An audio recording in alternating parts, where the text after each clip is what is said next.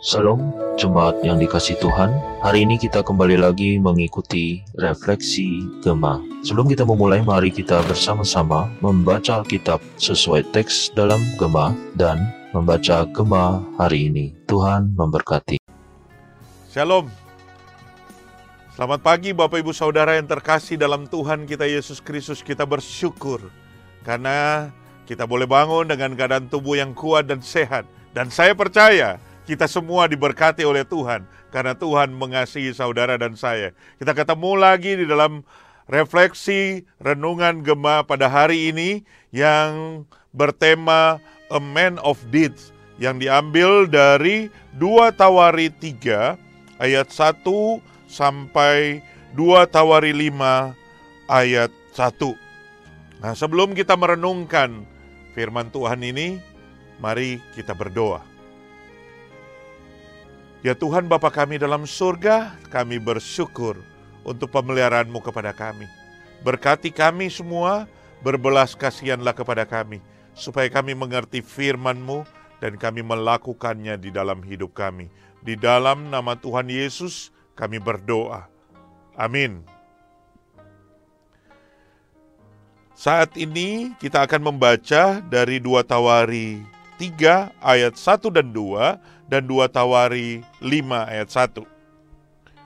Salomo mulai mendirikan rumah Tuhan di Yerusalem di Gunung Moria, di mana Tuhan menampakkan diri kepada Daud, ayahnya, di tempat yang ditetapkan Daud, yakni di tempat pengirikan Ornan, orang Yebus itu. Ia mulai mendirikan rumah itu dalam bulan yang kedua pada tahun keempat pemerintahannya. Pasal 5 ayat 1 Maka selesailah segala pekerjaan yang dilakukan Salomo untuk rumah Tuhan itu. Kemudian Salomo memasukkan barang-barang kudus Daud, ayahnya, dan menaruh perak, emas, dan barang-barang itu dalam perbendaharaan rumah Allah. Sampai di sana pembacaan firman Tuhan. Bapak Ibu Saudara, bagian ini menceritakan bagaimana Salomo mendirikan bait suci. Dan apa yang kita bisa pelajari dari bagian ini yang pertama, bahwa Salomo itu adalah seorang yang luar biasa sekali.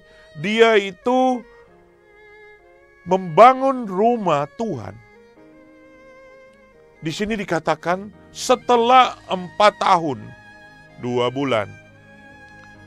Nah ini menggambarkan apa? Menggambarkan bahwa Salomo itu adalah orang yang mengorganisir. Dia mempersiapkan segala sesuatu. Dia menyiapkan segala sesuatu untuk pembangunan rumah Tuhan ini. Karena dia tahu ini adalah hal yang sangat serius sehingga dia mempersiapkan itu dengan betul dengan teliti. Kalau kita membaca keseluruhan, maka kita akan melihat bagaimana detail dari daripada pekerjaan pembangunan rumah Tuhan ini dan itu semua dikerjakan, dipersiapkan oleh Salomo. Dan Salomo ini bukan hanya mempersiapkan, tetapi dia juga memulai pembangunan itu. Ada peribahasa daripada Tiongkok yang mengatakan seribu mil dimulai dengan satu langkah. Tanpa memulai kita tidak bisa menyelesaikan apa-apa. Nah di dalam bagian ini mau menggambarkan bahwa apa? Salomo itu memulai pembangunan. Dan menarik, di dalam pasal 5 ayat 1 dikatakan bahwa Salomo akhirnya menyelesaikannya dia menyelesaikan apa yang dia mulai. Luar biasa sekali, ya. Nah, Salomo melakukan semuanya itu karena dia menepati apa yang disampaikan Tuhan lewat Daud. Bahwa memang bukan Daud yang akan membangun rumah Tuhan, tetapi Salomo, anak yang daripada Daud itu. Dan Salomo membangun. Dia menyelesaikan. Dia membangun dengan yang terbaik sesuai yang ditetapkan oleh Daud bahwa tempatnya harus di Gunung Moria itu di pengirikan daripada Ornan, orang Yebus itu. Jadi Daud itu menyampaikan dengan teliti. Sudah ditetapkan oleh Daud. Dan setelah selesai, Salomo itu memasukkan barang-barang yang kudus dari kepemilikan daripada Daud ke dalam rumah Tuhan itu. Saudara, luar biasa Salomo membangun rumah Tuhan.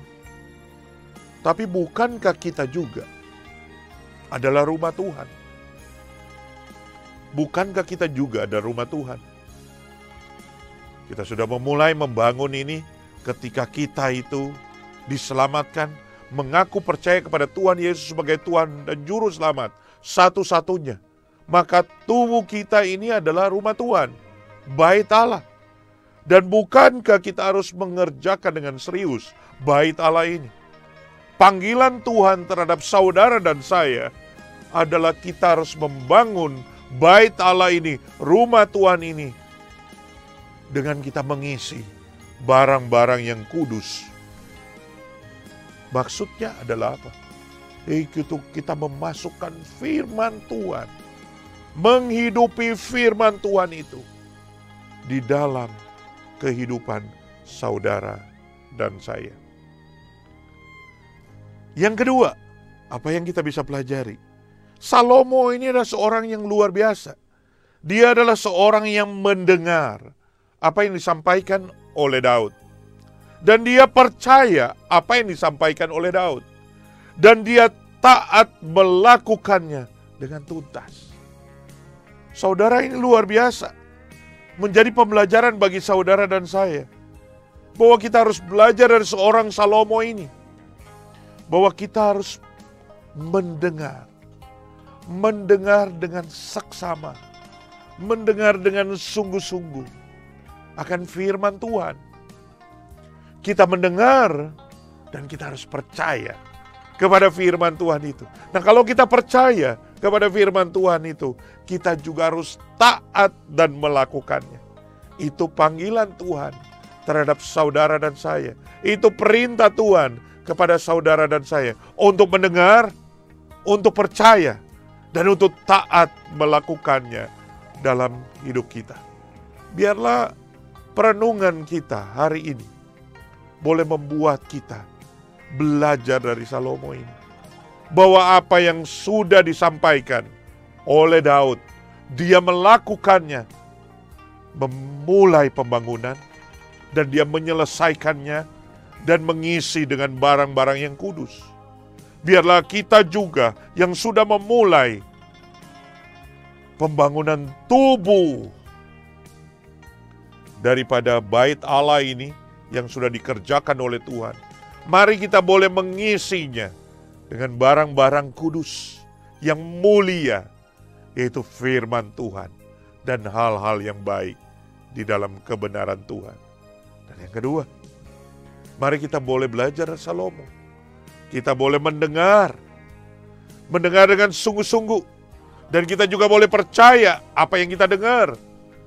Itu kebenaran firman Tuhan. Dan kita boleh taat dan melakukannya dalam hidup saudara dan saya. Dan saya percaya Tuhan akan memberkati dan menyertai kita. Amin. Mari kita berdoa. Tuhan Yesus terima kasih.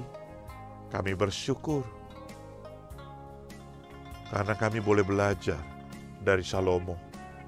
Biarlah apa yang kami dengar boleh kami percaya Tuhan dan apa yang kami percaya itu,